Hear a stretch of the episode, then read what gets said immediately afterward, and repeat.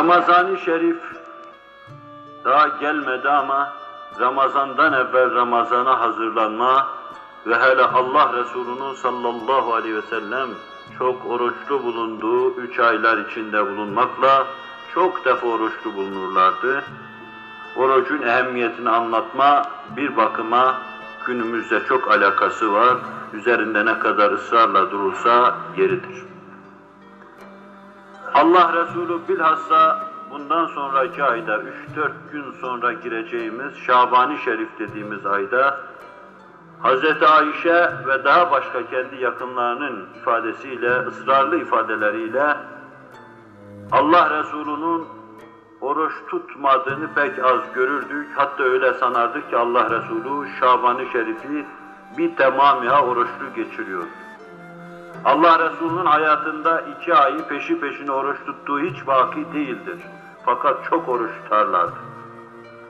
Fıtri ve rahat bir İslamiyet'i yaşama hali kendilerinde her an göründüğü için Allah Resulü oruç mu değil mi belli olmazdı. Oruç sandıkları zaman yerdi farzın dışında, değil sandıkları zamanda tutardı. Belirsizdi onun ibadeti, Allah'la kendisi bilirdi Celle Celaluhu.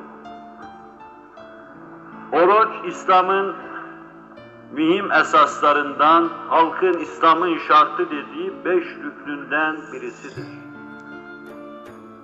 Kelime-i şehadetten sonra pek çok sıralamalara göre de dördüncü olarak gelir, ondan sonra hac gelir.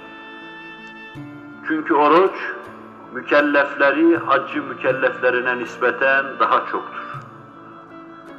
Ve oruç tutamayan kimsenin fidye vermesi gerekir. Demek ki herkesin üzerine bir vecibi olarak terettüp etmiştir. Hiç kimseden sakıt değildir. Vefat ettiği an tutmadığı oruçların da fidyesini verecektir. O bakımdan haiz ehemmiyet ve haçtan evvel bir yer ihraz etmektedir. Biz bütün hali İslam'ı ele aldığımız zaman tam beklediğimiz güzelliği görüyoruz. Bütün halinde almayıp bazısını yapıp bazısını terk ettiğimiz zaman bütün güzelliği göremiyoruz. Karşınıza sizin bembeyaz bir çiçek çıksa kırda gezerken o beyazlığı içinde onun rengine renk katacak, ona ayrı bir tatlılık bahşedecek başka şeyler içinde araştırırsınız. Dersiniz ki sapı şöyle olmalıydı bunun, yaprakları da şöyle olmalıydı. Veya bu çiçek başka renkte çiçeklerle omuz omuza vermeliydi. Ta güzel bir tablo bizim karşımıza çıkmalıydı dersiniz. Güzellikler yan yana geldiği zaman birbirini tamamlar. Hele Allah Celle Celaluhu insanın manevi yapısı, ruhi hayatı, kalbi hayatını temin edecek bu güzellikleri birbirine muhtaç vaziyette, birbirine mütesanit durumda vaz etmiş olursa bunlardan bir tanesini terk ettiğimiz zaman diğerlerinin de güzelliği en azından tesiri kaybolur gider. Binaenaleyh namaz çok güzel bir şeydir. Kulun kulluğunu kula idrak ettirir, mabudun mabudiyetini insanın ruhuna işrap eder. Zekat çok hoş bir şeydir. İnsanın kalbini isten, pastan, kirden temizler. İnsanı yeryüzünde Allah için yaşar, gayet nazif, latif bir varlık haline getirir. Namaz da omuz omuza verdiği zaman ayrı bir güzellik kazanır.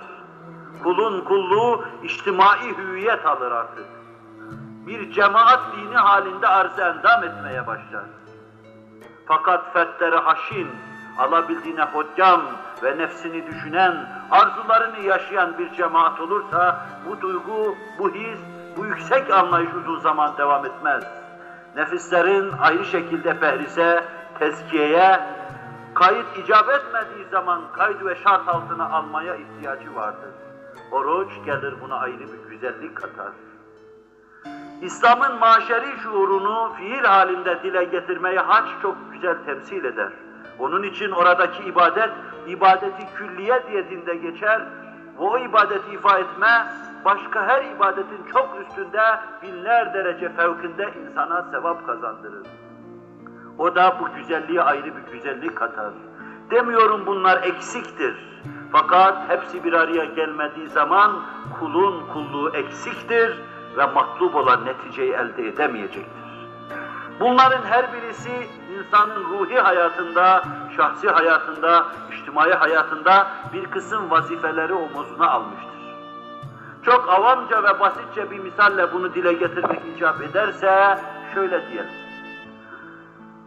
Timariyle mükellef olduğumuz bir bahçeyi ele alalım.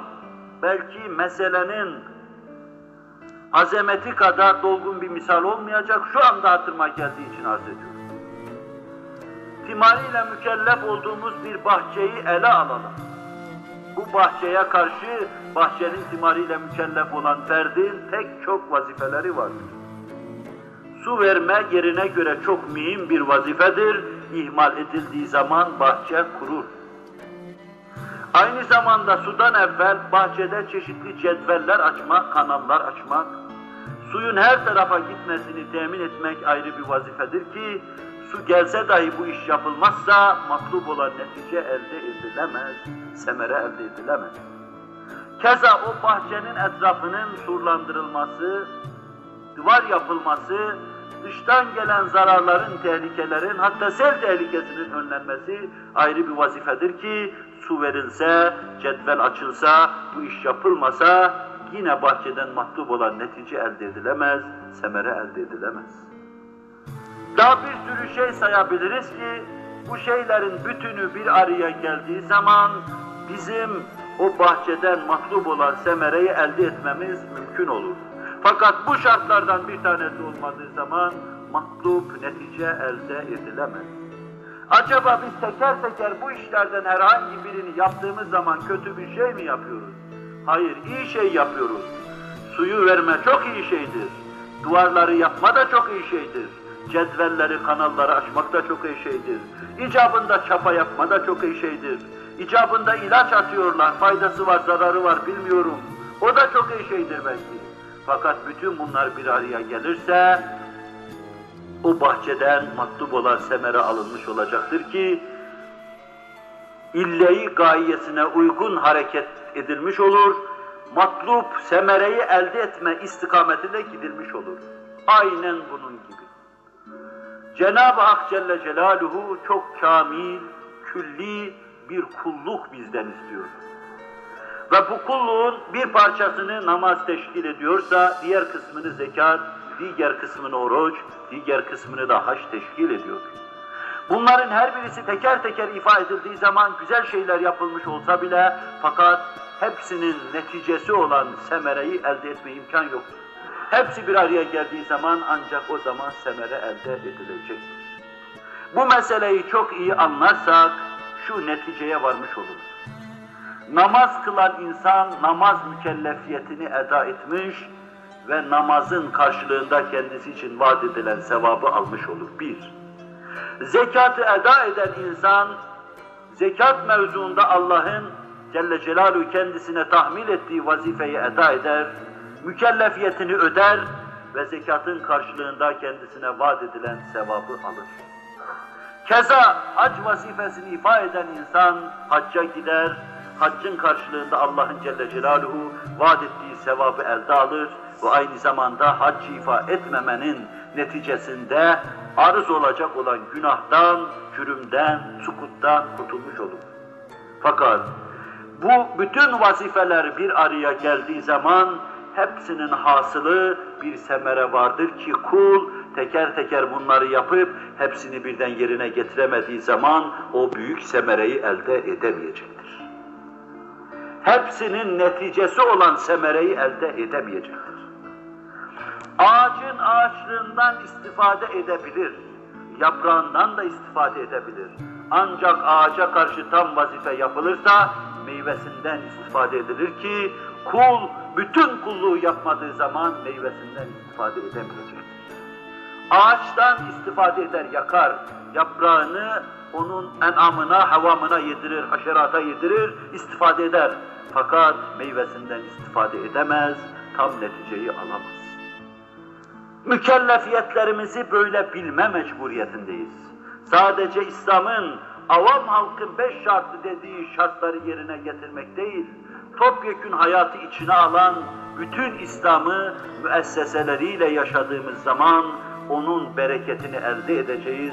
Allah'ın tevfik ve inayetiyle mezelletten, meskenetten, başkalarına karşı maskara olma, maskaralık durumuna sukut etme zilletinden kurtulmuş olacağız.